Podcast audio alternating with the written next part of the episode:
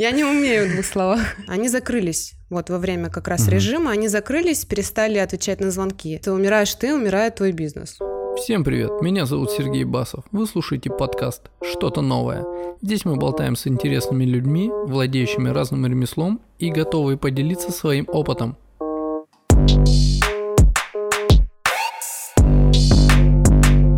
Всем привет. Привет. Сегодня у меня в гостях Екатерина Думенко, бренд-менеджер.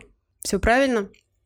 В общем, ситуация такая, что в этом году мы как организаторы не работаем особо, поэтому приходится не то чтобы изобретать велосипед, но доставать те знания, которые есть, и приумножать их, освежать и так далее. И в итоге я вспомнила то, чем я занималась, и как бы продолжала заниматься, но особо это не афишировала, то есть работала со своими постоянными клиентами, как именно бренд-менеджер. Это человек, который разрабатывает логотип, в дальнейшем разрабатывает элементы фирменного стиля, и упаковывает бизнес. Упаковка бизнеса — это не только то, что шуршит, там всякие разные визитки, пакеты, листовки и так далее. Это, ну, как бы уходит уже, да, на второй план, потому что все равно мы все ушли в интернет-пространство, и если даже печатать визитки, то в основном печатают их просто с QR-кодом или с инста-визиткой. По сути, они больше ни для чего не нужны, никто их не собирается хранить и где-то там складывать в какие-то кошелечки. Вот, поэтому бренд-менеджер, он занимается и дальнейшей упаковкой, то есть это может быть и съемка роликов, то, что мы с тобой делаем, Сергей, это может быть и... Такой, я это делаю, да? Да, ты это делаешь для сети стоматологии Эстет, например, это все как бы идет упаковка, это то, что визуально поддерживает имидж компании. Это то, что влияет на узнаваемость, на лояльность клиентов и на поддержку имиджа. Вот этим я и занимаюсь. В двух словах, да? В двух словах, да. Я не умею в двух словах. Все, хорошо. Расскажи, давай мы разберем это более понятливо, более спокойно и отчетливо. Для чего это делается? Кто это делает? И чем это помогает? Допустим, бренд-менеджер, ты делаешь это только для предприятия, или это может быть частное лицо физическое, можешь Инстаграм раскрутить я хочу или что-то еще? Какие есть варианты? Да, это сегмент B2B, это компания работает для компании, то есть это не Катя Думенко работает в одного, это работает большая команда, и, соответственно, каждый человек, он отвечает за свое поле. То есть я не могу разбираться во всем, да, я не могу там совершенно писать тексты, снимать видео, писать сценарии, разрабатывать там в типографии где-то какие-то элементы упаковки. То есть, соответственно, я подобрала себе команду, каждый отвечает за свое направление для того, чтобы мы могли в итоге отдавать хороший, качественный продукт своему клиенту. Чем это удобно? Это удобно тем, что клиент не ищет по всему городу, по всей стране себе подрядчиков, что там ему, например, нужно снять ролик, и он думает, а кому ему обратиться, там где-то шуршит по интернету. Или ему нужно что-то напечатать, да, и он там тоже ищет типографию, тем более есть там цифровая печать, есть офсетная печать. Офсетная печать в Нижневартовске вообще не представлена, практически есть одна дебильная компания, и все, которую мы не будем называть. Которая типа делает, но на самом деле не делает офсетную печать.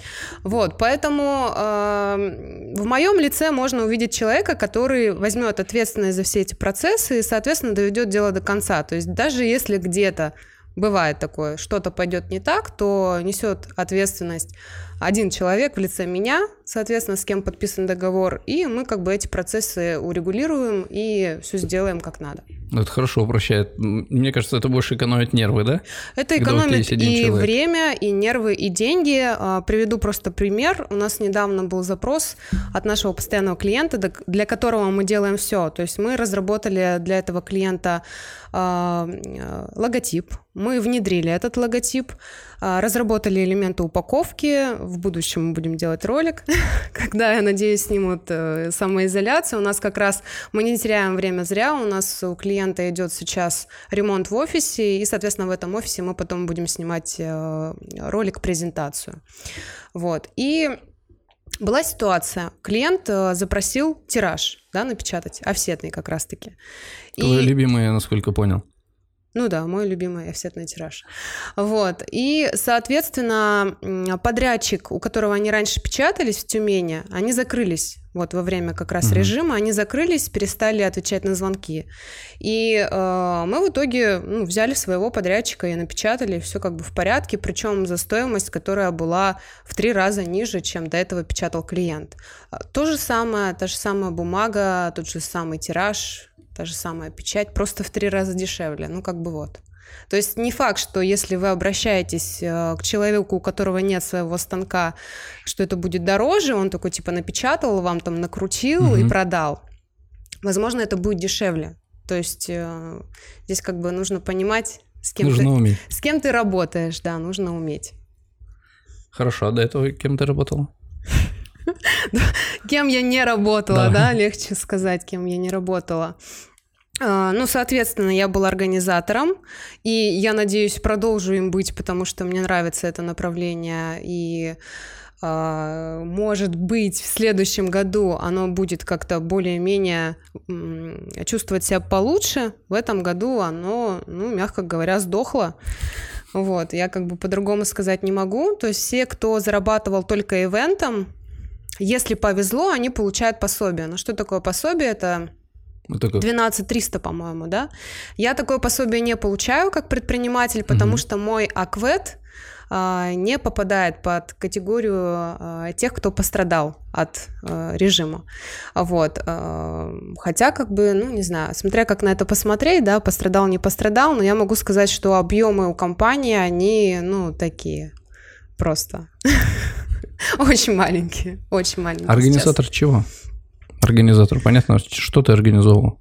То есть, соответственно, это тоже сегмент B2B, это не частные какие-то праздники, это именно презентации, это как бы компании рекламные, которые направлены именно на привлечение либо новых клиентов, да, либо на поддержание отношений со старыми. То есть это, как яркий пример, это презентация. То есть презентация новой, допустим, нового продукта в какой-то линейке, да, или это, я приведу на своем примере, это презентация свадебного каталога «Азбука невест», то есть нового выпуска, например, да. Расскажи мне поподробнее, он много лет у нас в городе. Да, много-много лет у нас в городе, и классно все было. А что произошло, что не классно стало? Потому что даже я там размещался. Да. Ну и он как бы отличный, и там такие выходы были яркие, мероприятия, все ждали, и какой-то момент раз. Да, и запросы у меня до сих пор, поступали, пока вот совсем уже у нас не стали продлевать режим, у меня запросы поступали, до там, не знаю, апреля, наверное, месяца на размещение. Вот, но я пришла к выводу, что мне пора усилить свое направление организация мероприятий. Вот, и, соответственно, в декабре я приняла решение, что не выпускаю следующий выпуск. Вот. В декабре? В декабре того года, еще до ковида, я приняла решение, что не выпускаю следующий выпуск. Почему? Вот этот у меня вопрос, я когда сразу увидел, смотрю, что-то думаю, надо спросить. Почему так решила? Я решила продавать проект. Вот. Сама сказала. Почему решила? Просто он яркий, отличный, все отлично. И слушай, время? Есть, время пришло, есть точка выхода из бизнеса. Она может быть разной. Ты можешь там передать, например, своему сыну свой бизнес. Моему сыну 2 года, еще пока ничего не передашь. Долго ждать. Долго ждать, да. Второй вариант – продать проект, пока он, ликвидный, пока он кому-то нужен. Угу. Третий вариант – умираешь ты, умирает твой бизнес. Жалко. В общем, расскажи о каком-нибудь большом своем проекте, который ты проводила как организатор, такой крупный, и с каким проблемой там столкнулась? Я сейчас пытаюсь вспомнить, в каком большом проекте ты со мной участвовал. Я выступал там. Помню. Проект. Это было для примера просто. Возможно, есть какие-то еще более крупные или что-то еще, о чем ты можешь рассказать. Такие классные проекты крупные. Это Sibur Dance Fest, который мы делали 3 года подряд. И я очень надеялась, что в этом году мы тоже будем его делать, но не будем. Всем понятно, почему. А еще один классный крупный проект – это ProfParty. То есть это то, о чем я вот последние посты писала. Это как раз-таки определение определение школьников, куда они дальше поступают, выбор профессии, выбор вуза и так далее. То есть ProfParty — это тот проект, который, знаешь, было бы круто, если бы он был в наше время, но тогда ничего такого не было. То есть когда школу заканчиваешь, ты находишься в такой прострации, да, не понимаешь. Ну, кто-то понимает, кто, например, там много лет, допустим, в музыкалку ходил, и ему это капец как нравится, и он, допустим, идет там в колледж или там высшее учебное заведение по этой же стезе и как бы развивается в этом, да, потом работает где-нибудь в театре или еще где-то. Вот. А допустим, для таких людей, как я, которые после школы вообще не понимали, что делать. Ну, то есть у меня был один вариант, но его родители не одобрили. Я хотела именно заниматься английским языком и хотела поступать в Питер. Странно, почему не одобрили? Ну, понимаешь... Что, переезд или да, именно английский язык? То, что девочка, то, что переезд, то, что это финансовые большие такие вложения, что нужно что-то жильем там думать, там снимать или еще что-то.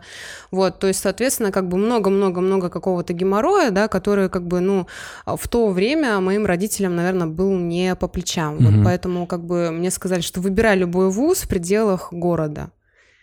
И, конечно, здесь я втухла. Просто втухла, и я думала, ну, что я буду здесь выбирать? И мне стало, ну, вот вообще абсолютно безразлично, куда. То есть на ИНЯС в всем известный университет я не хотела поступать, вот, не видела в этом смысла для себя, хотя, ну, я думаю, что неплохо, потому что есть люди, которые заканчивали, в принципе, там хорошая как бы школа по иностранным языкам, но как-то для меня, видишь, студенчество, вот эта вся тема, это было чем-то ярким, чем-то было интересным, как во всех там известных американских комедиях показывают, ты что это супер круто. Ну, я, конечно, понимала, что в российской действительности это по-другому проходит, но я думала, что вот универ — это и есть взрослая жизнь, это интересные какие-то знакомства, ребята, какие-то дополнительные активности и все остальное. Ну, в общем, когда мне сказали, что я там выбираю вуз в пределах города, я, естественно, вообще растерялась. И когда ко мне пришла Людмила Кузнецова с проектом ProfParty, рассказала о нем,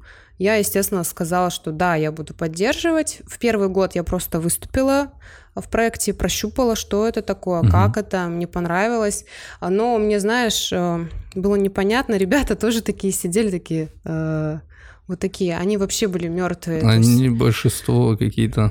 Они не реагировали ни на что, то есть там непонятно было, слушают они тебя, не слушают. То есть люди вроде слушают, вопросы не задают никакие. Хотя вот перед тобой стоят там несколько экспертов в разных сферах, в принципе, можно у них спросить, потому что они же выбирают, куда они идут, на какие направления, то есть там можно выбрать там социально, там гуманитарные какие-то специализации, военно-спортивные можно выбрать, то есть к нам приходили представители там властей, кинологи приходили, инструкторы по фитнесу приходили, то есть очень-очень много специализаций всяких разных, можно было вот вживую, тет-а-тет, задать вопрос. Вопросов было мало, и то есть мне было непонятно, то ли ребятам это неинтересно, то ли они такие же, как и я, растеряшки, и как бы просто в прострации пребывают, они понимают, господи, скоро я закончу школу, и мне типа нужно быть взрослым, а я не знаю, что я хочу. Вот это как бы состояние, оно такое достаточно сложное, и я рада, что есть такой проект, и что я приняла в нем дважды участие, вот первый раз как спикер-эксперт, второй раз уже как организатор, то есть моя компания выступила в роли организатора, мы как раз-таки подбирали экспертов под разные вот эти направления. У нас было, как бы там было заявлено 2 потока, по факту это 2 потока по 2 группы, то есть можно сказать, что 4 потока школьников, выпускников, это 9-классники и там 10-классники, 11-классники, вот, и, соответственно, мы как бы им рассказывали вообще, что есть там профессия, допустим, организатора, там издателя, там кинолога, инструктора по фитнесу, представителя там полиции и так далее, то есть разные-разные были, то есть это были не только представители бизнеса, это также были муниципальные служащие, я думаю, что в этом плане у нас было достаточно разнообразно, то есть можно было выбрать аудиторию, где ты приходишь и тебе действительно интересно, а не просто, что это обязаловка, ты пришел и должен там сидеть. Вот. Ну, в общем, очень круто, что такой проект у нас... было и есть, помимо вот этого мероприятия огромного, да, то есть когда, ну, просто толпы людей приходят в университет, где мы арендовали помещение, И, ну, просто с утра до вечера они имеют возможность со всеми знакомиться, со всеми экспертами, и в дальнейшем они могли практику у нас проходить. И ты, кстати, стал свидетелем, у нас девочка, одна практикантка проходила практику, она присутствовала у нас на съемке ролика, который мы снимали 3 дня, да, или сколько мы его снимали? 2-3 дня. Да, и то есть она тоже как бы до конца как бы процесс не поняла. Она мне потом задала вопрос, мы там одну сцену снимали с тобой, ну, слушай, раз 15, наверное, мы снимали одну сцену. Угу. И потом, когда по итогу был уже монтаж, я ей показала готовый ролик, она мне задала вопрос, так вы же там ходили сколько, полчаса туда-сюда, а здесь это 2 секунды, почему так? Я говорю, подожди, а как ты думаешь, фильмы снимаются? Так и снимаются, то есть там какая-то сцена может сняться там, ну, практически сразу, а какая-то час-два, день, может быть, пересъемка, могут ее неделю снимать, ну, потому что не получается. Или там грим переделывать, или еще что-то переделывать. Там даже актеров заменять, то есть, ну, много, может быть, моментов. Свет там по-другому ставить. Поэтому, ну, конечно, я говорю, а ты думала, что весь ролик эта девушка будет туда-сюда ходить, что ли, или что? Вот, поэтому круто, когда вот есть возможность практику проходить. И это уникальная вообще возможность, насколько я, ну, вот знакомилась с разными проектами, это уникальная возможность. И сейчас у них действует программа онлайн подготовки к сдаче экзаменов. То есть, ну, они постоянно что-то делают, то есть у них постоянно какие-то прямые эфиры проходят, у них постоянно это агентство вместе, чтобы я как бы это точку поставила, где это, да, но я говорю тут непонятно о чем. Агентство вместе есть, у них есть Инстаграм, у них есть площадка в социальной сети ВКонтакте, и то, соответственно, там проходят прямые эфиры с разными классными людьми, и есть возможность заниматься с репетиторами, то есть подтянуть там себе какие-то предметы, которые необходимы для сдачи экзамена. Дополнительно, да? Да, то есть кому-то там математику надо. Это платная основа или нет? Да. Платная основа? Да. Ну, хорошо. То есть, ну, это как агентство, да, с репетиторами. Тебе тоже там не надо нигде ничего искать, там выискивать в каких-то газетах там или, не знаю, каких-то там площадках. Вот, то есть ты приходишь с конкретной задачей, что, например, я выбрал специализацию такую-то, у меня экзамены по таким-то, таким-то предметам, и, допустим, узнается, какой балл необходимо, да, чтобы пройти.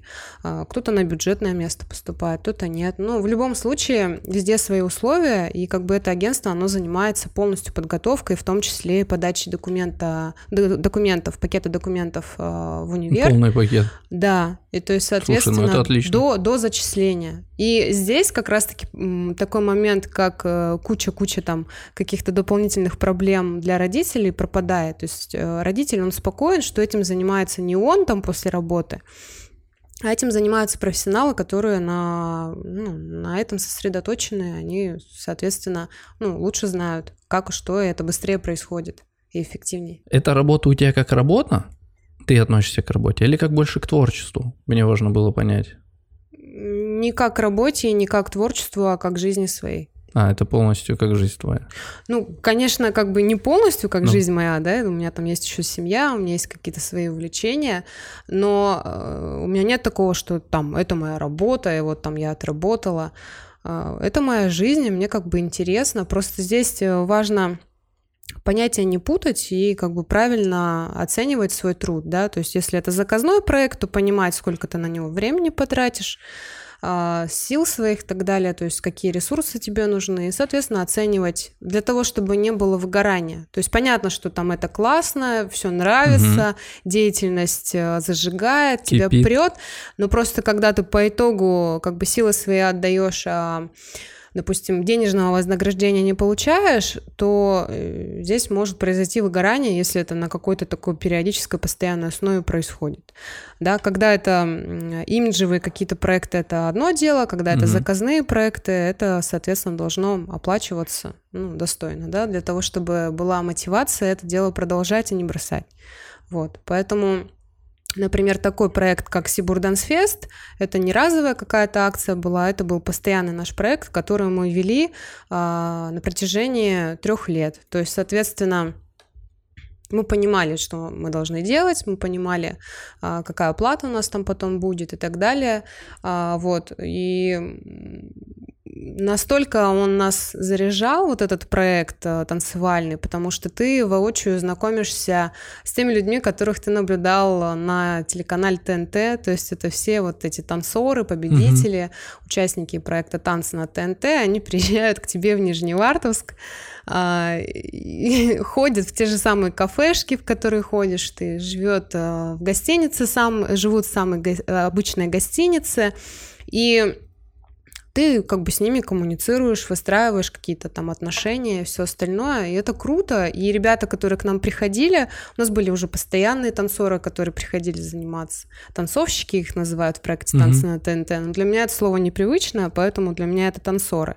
Вот. И было классно, когда ты каждый год видишь ребят, которые свои навыки улучшают, и которые потом, например, у нас девочка из Азлучинска, она победила и поехала в Москву учиться бесплатно. Отлично, слушай. Вот, то есть школа про танцы, если я правильно называю. Да. Вот, она там училась бесплатно у самых крутых педагогов. Это Екатерина Бойко. Вот. И круто. То есть она каждый год приходила, и был виден рост ее.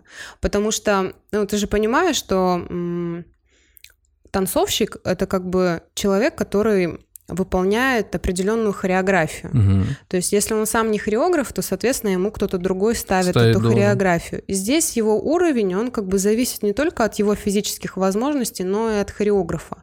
И когда это хореограф совершенно другого уровня, то танцор может раскрыться, и, соответственно... Потолка нету. Потолок выше, можно выше прыгать. Да, соответственно, он может уже как-то совсем иные вещи выдавать. И это круто, потому что когда, допустим, у нас были всякие там отборы вот в танцевальную битву, отборы проходили у нас здесь в Нижневартовске, в Покачах и в Тобольске изначально. Потом сократили до Нижневартовска и Тобольска. Вот. И, соответственно, из Покачей, там уже из других городов... Сюда приезжали. Из Сургута приезжали сюда к нам. Это, кстати, было прикольно, что из Сургута едут сюда, потому что считается, что все равно Сургут более продвинутый город, и как бы в основном какие-то такие обучения ездят все-таки туда. А мы сделали так, что ездили к нам, и это было классно. Вот. И... Что еще сказать? Ну, на танцевальной битве был как бы понятен уровень школ, в которых они занимаются. И я ничего не хочу сказать, как бы, да? Но подвожу. Но, наверное, понятно, что, ну, скорее всего, как бы этот уровень желает как бы лучшего. Вот. Понятно, что есть классные педагоги у нас, вот, но их не так много, вот так я скажу. Я понял. Слушай, знаешь, еще какой вопрос? Ты говорила по поводу выгорания. Расскажи, как бороться с выгоранием на работе, с работой, при том, что она немножко творческая, все равно мы больше душу прикладываем в нашу работу. И как вот уйти от этого? Ну, ты как говоришь, ты с этим борешься? Ты говоришь о какой работе? О работе... Допустим, твоей. Вот ты когда работаешь, не было ли у тебя такого, что все выгорело и было? Не хочу? И если было, то как этого избежать? Или это пережить? То есть поделись опытом. Не каждому такой опыт подойдет, но я скажу. У меня была ситуация, когда был крутой проект. Он мне очень нравился, и я ради него обратно переехала в Нижневартовск из Санкт-Петербурга. Так, тут подробней. Вот. И то, у меня просто я переезжала в Питер, это была моя давняя мечта, но 8 месяцев меня хватило непрерывного там проживания. В течение года я там снимала квартиру, приезжала, уезжала. Вот так. И, то есть, работу я не могла там найти в Питере. А, чтобы она мне прям нравилась. Б, чтобы она хорошо оплачивалась. Мне было прям, ну, сложно. То есть я приехала туда с книгами, которые мы издавали, там, с журналами, где я была там заместителем главного редактора. По факту это вообще как бы никому не было не интересно, и, ну, я просто обзванивала по Дубльгису, кстати, там как бы Дубльгис не в почете, но я обзванивала по привычке по Дубльгису организации и начала обзванивать рекламное агентство, потому что я понимала, что, ну, там всегда требуются люди, и в этом, в принципе, ну, немного я понимаю, потому что помимо издательской деятельности у нас еще было маркетинговое агентство, и, соответственно, я как-то косвенно, ну, к этой теме была причастна, к производству в том числе. И именно в Питере как бы я узнала вот какие-то подробности производства, которые до сих пор я использую, и это мне прям, ну, помогло потом. Вот. И поступил звонок: Кать, мы не можем найти тебе замену, не можем найти человека, быстрые сроки, да, который бы делал то, что ты делал. Как бы, как у тебя там вообще в Питере, интересно тебе, неинтересно, может, ты вернешься? Ну, типа, на 3 месяца приедешь, потом обратно уедешь. Нижневартовск не прощает этого. Да, я думаю, ну, на 3 месяца, в принципе, ладно, что, как бы оставлю квартиру, да, которую я снимала, приеду, поработаю, там, денег заработаю хотя бы, потому что тот проект, он как-то более финансово был мне выгоден, чем то, чем я занималась. Чтобы ты понимал, в Питере зарплата у меня была 10 тысяч рублей. 10 Сколько тысяч стоит рублей. Снять квартиру в Питере? На тот момент, там, где мы снимали, это были, соответственно, не там центральные какие-то станции метро, это были окраины. Первая квартира была на Парнасе, это жопа-жопная, но дом нормальный. А вторая квартира на Комендантском была проспекте, и мне на Коменде нравилось. Квартиры были в районе там 20-22, соответственно, мы делили их, снимали с друзьями, то есть чтобы у каждого была своя комната.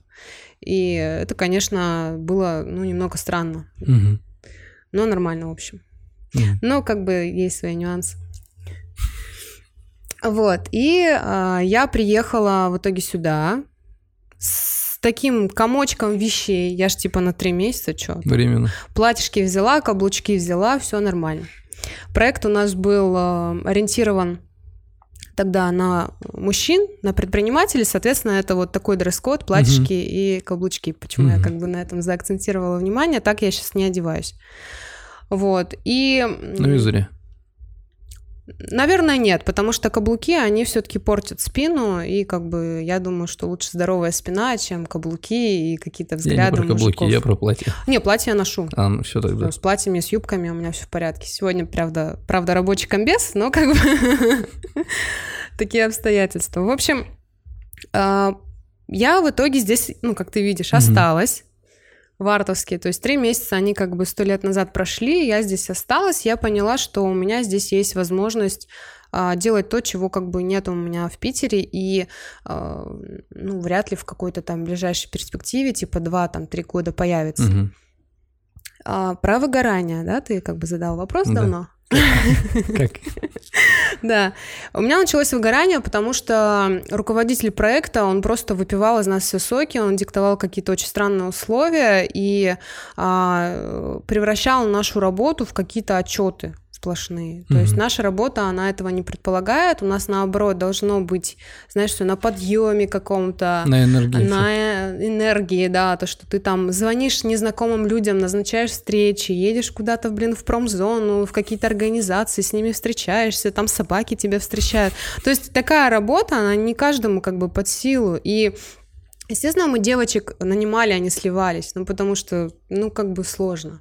Сложно звонить незнакомым дядькам, сложно ехать к незнакомым дядькам куда-то в их суперкабинеты, сидеть там, знаешь, тебя взглядом пепелят, типа, что ты, кто ты вообще, что ты хочешь, а ты должна с ними наравне как-то коммуницировать и, типа, договор подписать, да, а он такой на тебя смотрит, блядь, ну, что ты приехал, что тебе надо вообще, ну, давай кофе попьем, окей, ну, как бы вот.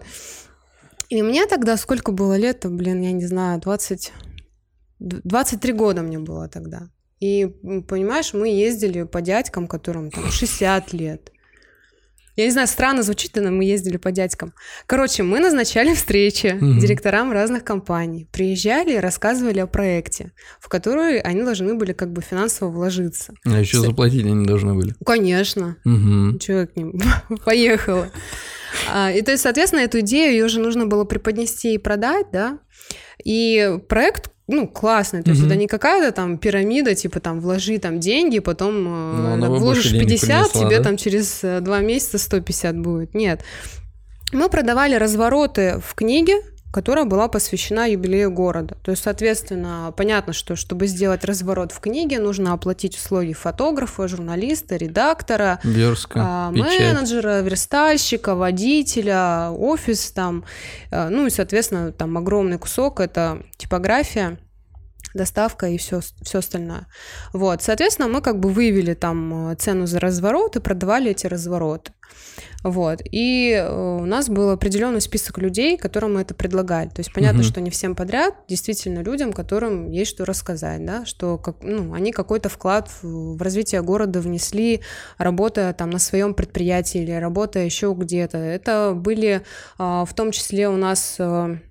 Мы искали спонсорские пакеты, продавали, то есть мы искали спонсоров, которые бы оплатили, например, размещение ветеранов труда, которые здесь осваивали Самотлор там, и так далее.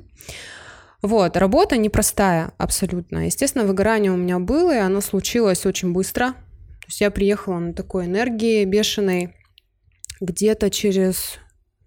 я не помню, 2 месяца, наверное. Через 2 месяца меня просто скосило так, что я стакан воды поднять не могла.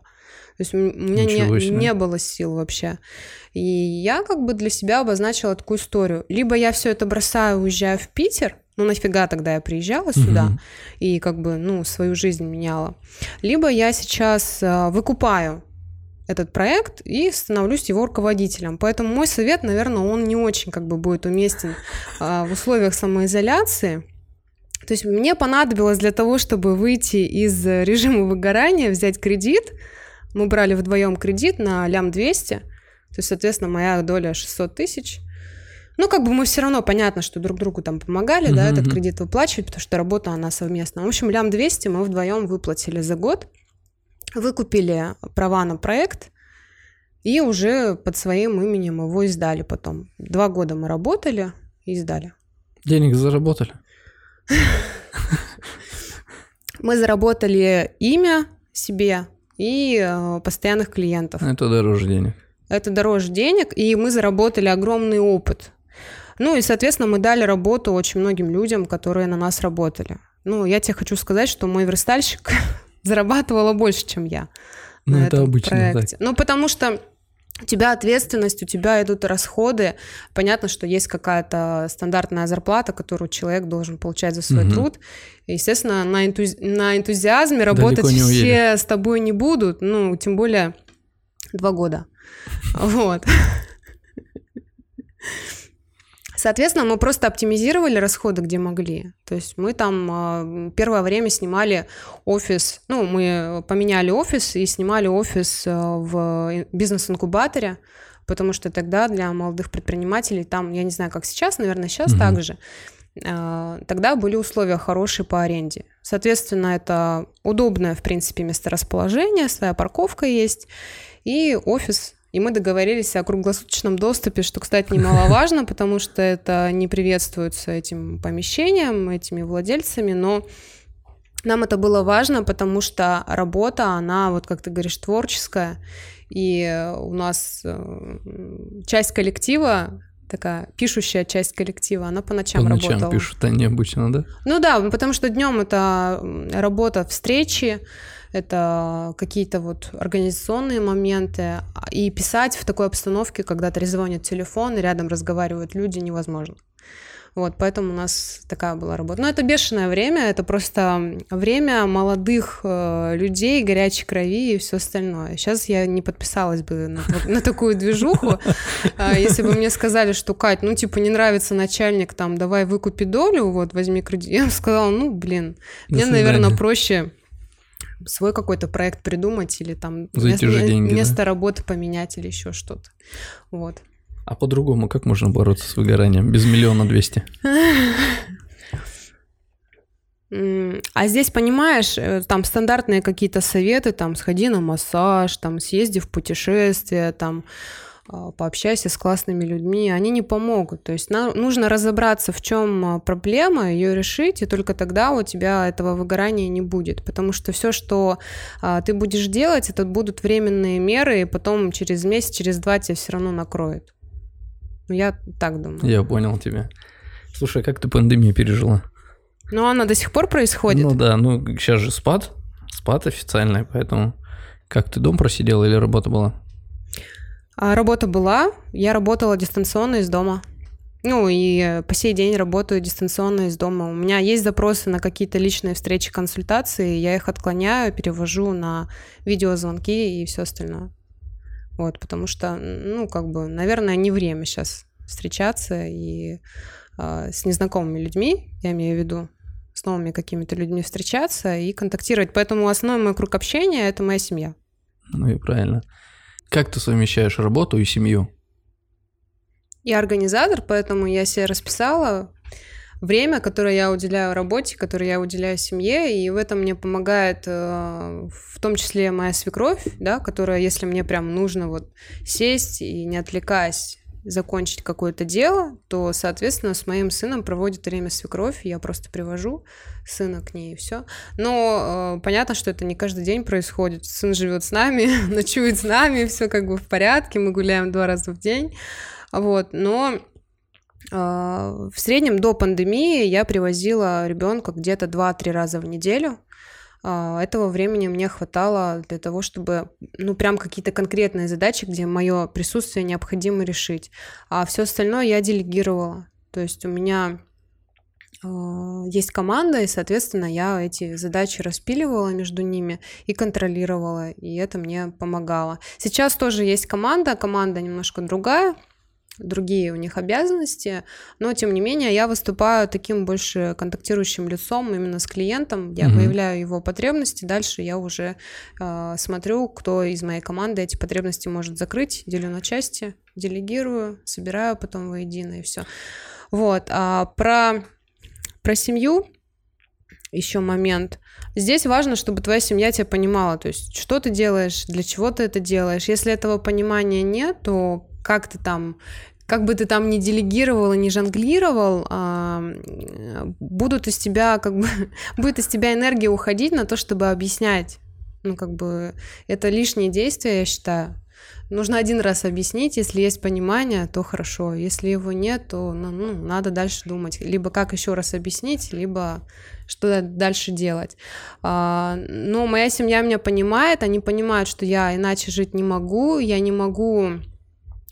заниматься только домом и только там ребенком и общаться только с мужем, вот, иначе, ну, я начинаю всем потихонечку долбить мозг. Чтобы этого не происходило... Нужно тебя отпускать на работу. Да? Меня нужно отпускать для реализации своих идей. У меня есть фраза, которую я говорю, и муж у меня закатывает глаза. Эта фраза звучит таким образом. У меня есть идея. Но началось. Он закатывает глаза, а потом думает, чем помочь. Молодец какой. То есть в этом плане у нас нормальный тандем, адекватный. Вот. И Sibur Dance Fest, кстати, мы с ним вместе отрабатываем. Это тот проект, который мы делаем вместе. Отлично. Слушай, ты сейчас про команду говорила. Поделись опытом, как собрать команду, не потерять команду и как руководить командой. Смотри, у меня есть 2 опыта. У меня есть опыт, когда эта команда офлайн работает в офисе, и когда эта команда полностью дистанционная. Ну, или, либо частично дистанционная. Команда, которая между собой не общается. Да, я больше про офлайн, те, которые вживую все. А вот это... Для меня, наверное, непостижимое искусство такой компании управлять, которая работает именно офлайн каждый день, сотрудники, которые приходят, там работают полный день, друг с другом контактируют, вот эти начинаются понебратские отношения, все остальное, эффективность падает. Это... Вот я к этому и подводил. Ну, это не моя история. У меня такая история была, она длилась несколько лет. Поделись опытом. Я могу сказать, что постепенно я начала переводить это все в онлайн, и мне стало намного проще, денег стало больше. И нервов меньше, да?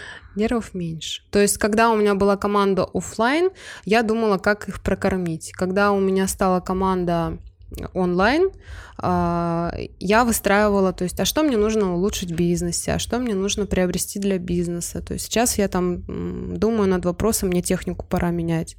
Вот, то есть, соответственно, я уже думаю, там, какую технику себе купить. А раньше я думала, господи, мне на этой неделе там платить водителю, мне там платить верстальщику, мне нужно еще за офис там аренду платить. И, соответственно, вот этот головняк постоянный, ежедневный, он давит на мозг, он не позволяет, знаешь, как бы выдавать тебе идеи, которые непосредственно касаются твоего бизнеса и которые дают как раз-таки те финансы, на которые можно жить. То есть либо этим должен геморроем заниматься какой-то отдельный человек, там назовем его хозяйственник, да, который решает, там, сколько денег куда. Ну, не бухгалтер, ну, у меня вот хозяйственник, да, который занимается всеми этими делами, который решает, что нужно закупить, там, ну, я имею в виду в офис, да, там какие-то бытовые вещи. Картриджи вот меняет, который там еще что-то делает. То есть человек, который отвечает за организации вот таких вот мелких как бы вопросов, на которые, по сути, энергию с тебя всю чтобы освободить тебя. Забирают, да. Вот. Либо просто этого офиса не должно быть, как у меня. У меня нет офиса, ребят. Я очень рада, потому что, когда пришла самоизоляция, у меня не было проблемы, что, блин, а мне вот офис надо там оплачивать, или мне нужно разговаривать с собственником помещения, чтобы мне аренду либо заморозить, или там сократили на 50% или еще что-то, потому что я слышала очень много историй, когда владельцы помещения не идут на уступки, когда они понимают, что у них тоже кредиты, да, у них тоже семьи, у них тоже как бы свои обязательные платежи, они не могут никуда как бы это заморозить, и банки они тоже не везде дают отсрочки, а если и дают, то ты все равно должен выплачивать проценты, и иногда как бы еще и больше, иногда это наоборот невыгодно, поэтому... У меня не было этой проблемы, и я очень рада и счастлива, и в моем бизнесе реально организовать работу, чтобы это все было дистанционно. И еще немаловажный момент. Мой каталог еще, вот, да, журнал «Азбука невесты», он тоже работал благодаря дистанционным работникам. И почему, например, этот проект было невозможно, ну, спиздить, можно сказать? Я скажу, да. Спиздить. Потому что у меня ребята, они не были знакомы друг с другом. То есть каждый выполнял свой кусок работы. Не было такого, что... Цельно. Не было такого, что все находится в одном месте, там, на одном компьютере где-то или еще что-то. То есть все это было распилено на куски. И я такой работы придерживалась и придерживаюсь. И я считаю, что это классно. Может быть, кому-то это будет полезным. А работу надо распиливать на куски для того, чтобы не было человека, который может прийти и вас заменить в один день. Либо открыть рядом офис. Либо открыть рядом офис, да, и делать то же самое. То есть у одного контактного лица не должно быть всей базы поставщиков, не должно быть всей базы клиентов, и он не должен разбираться во всех внутренних процессах организации. Понял. Слушай, спасибо тебе большое, что пришла. Закончим. Спасибо, что пригласил, мне было очень интересно. И всегда круто, когда есть такой опыт, проанализировать и выдать какие-то свои мысли вот в таком виде. Я думаю, мы еще раз увидимся, а может и не раз. Ты не против? Я за. Все, пока-пока. Приглашай, пока.